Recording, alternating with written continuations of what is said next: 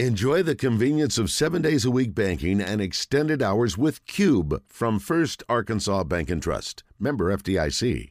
Zac Blackerby of Locked On Auburn. And Zac, I know it's been a busy time for you, man, but appreciate you coming on. How you doing? I'm good. I'm good. Yeah, the the Auburn perspective of the game this past Saturday was a little weird because as soon as the game started, all these reports about you know John Cohen, the former AD at Mississippi State, kind of getting a little official or closer to being official um, to, to being the guy at Auburn, and so that's what a lot of the Auburn media was focused on during the game. And then, of course, once we were kind of able to settle down and, and watch the game in the second half, we we missed the the part of the game where Auburn was actually playing somewhat respectively. so weird uh, weird day for sure. Well, I, let's just start kind of with that and starting with the game, with the announcement, and then the firing. Just kind of take us through the timeline of all of this. And, and was any, was this all kind of expected? Was it was it surprising? Just kind of take us through it all. Yeah, well, we've been kind of being told for weeks, okay, hey, by the end of next week there'll be an AD, right? And that's been going on for most of the season at this point, John. And so, um, a new name emerged towards the end of last week, John Cohen. It was Mike Hartwell and Eddie Nunez that were kind of the, the two names you kept hearing.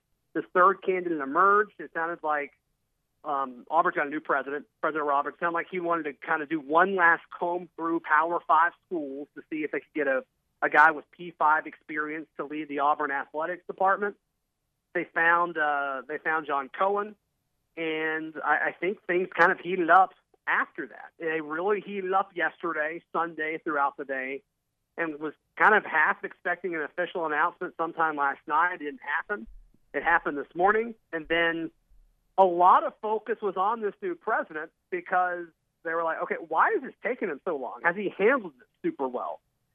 And then he um, he moves on from uh, from Auburn head coach or former Auburn head coach Bryan Harsin, and then now everybody loves everything that's happening. So, um, yeah, it's been a crazy 48 hours here uh, here in Auburn.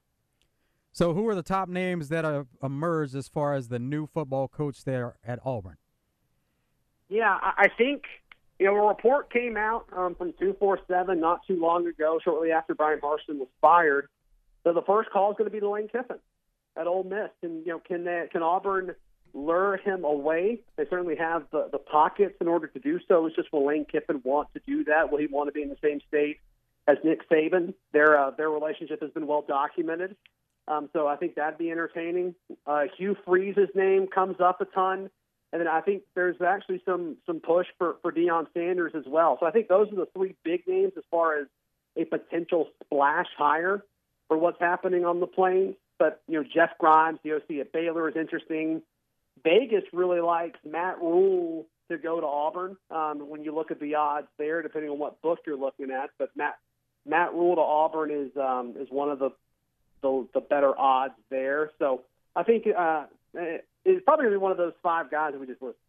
So Zac, so you listed it out of, as far as those names go, and, and, it seems to be the names that are getting thrown around. But just from in your opinion, which one of those names do you think is, is the most realistic, the one that makes the most sense, and also the one that I think Auburn fans would get behind? Yeah, I think Auburn would get behind most of them. There's some people that don't like Rhule, and there's some people that don't like Grimes because he's an offensive coordinator.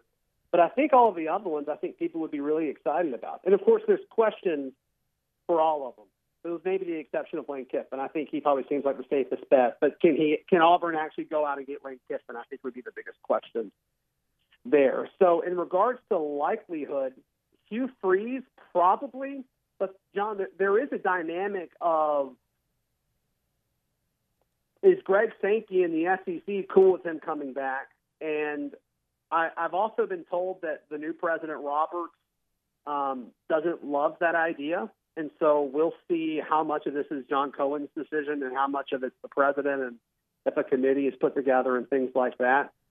Um, I think Hugh Freeze is probably the most likely, but there are still some things that could potentially stand in the way of that. Now you mentioned Matt Rhule, and uh, of course he's fresh off an NFL job. Didn't have a lot of success in the NFL, but had some in college. But another guy mm-hmm. who didn't have any NFL success, success, but he had a lot of college success, and his name has always been swarming around. Whenever there's an opening, there's Urban Meyer. Any chance that Auburn would sign off on Urban Meyer? I don't think so. That that would be really surprising if uh, if they were able to do that.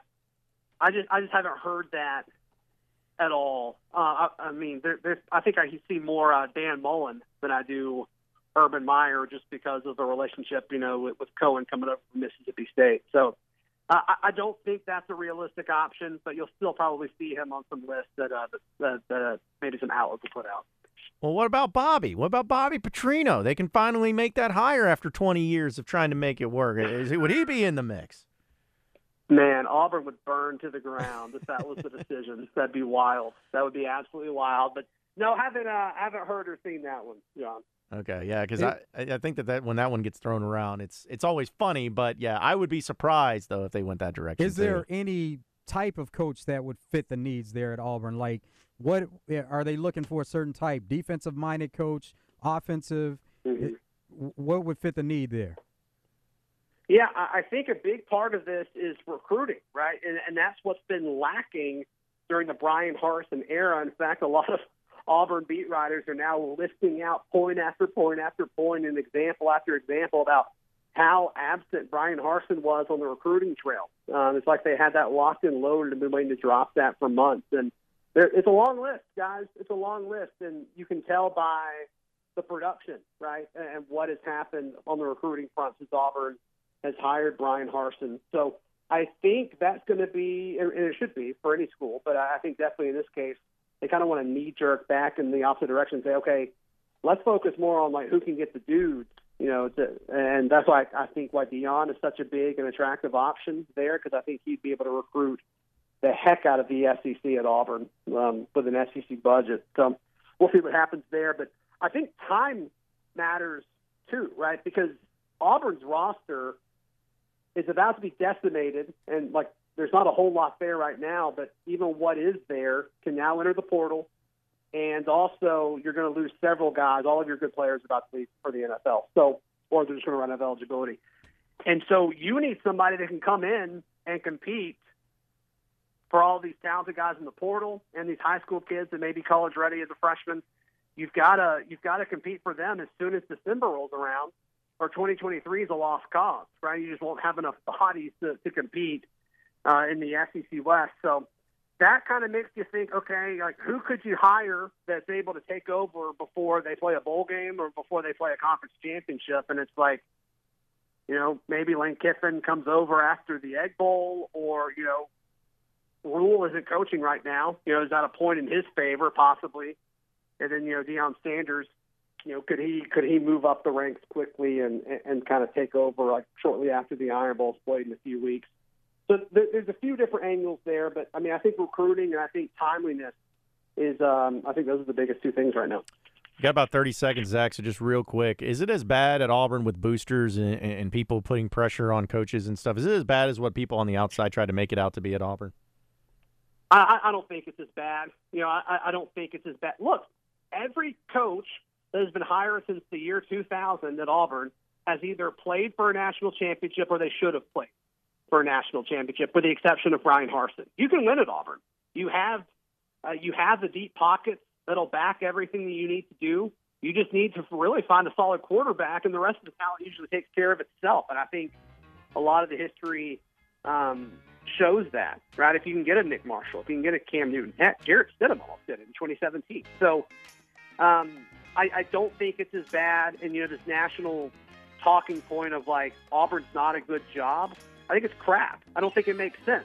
And so, um, no, no. In, in, short, it's not as bad as people are making it out to be.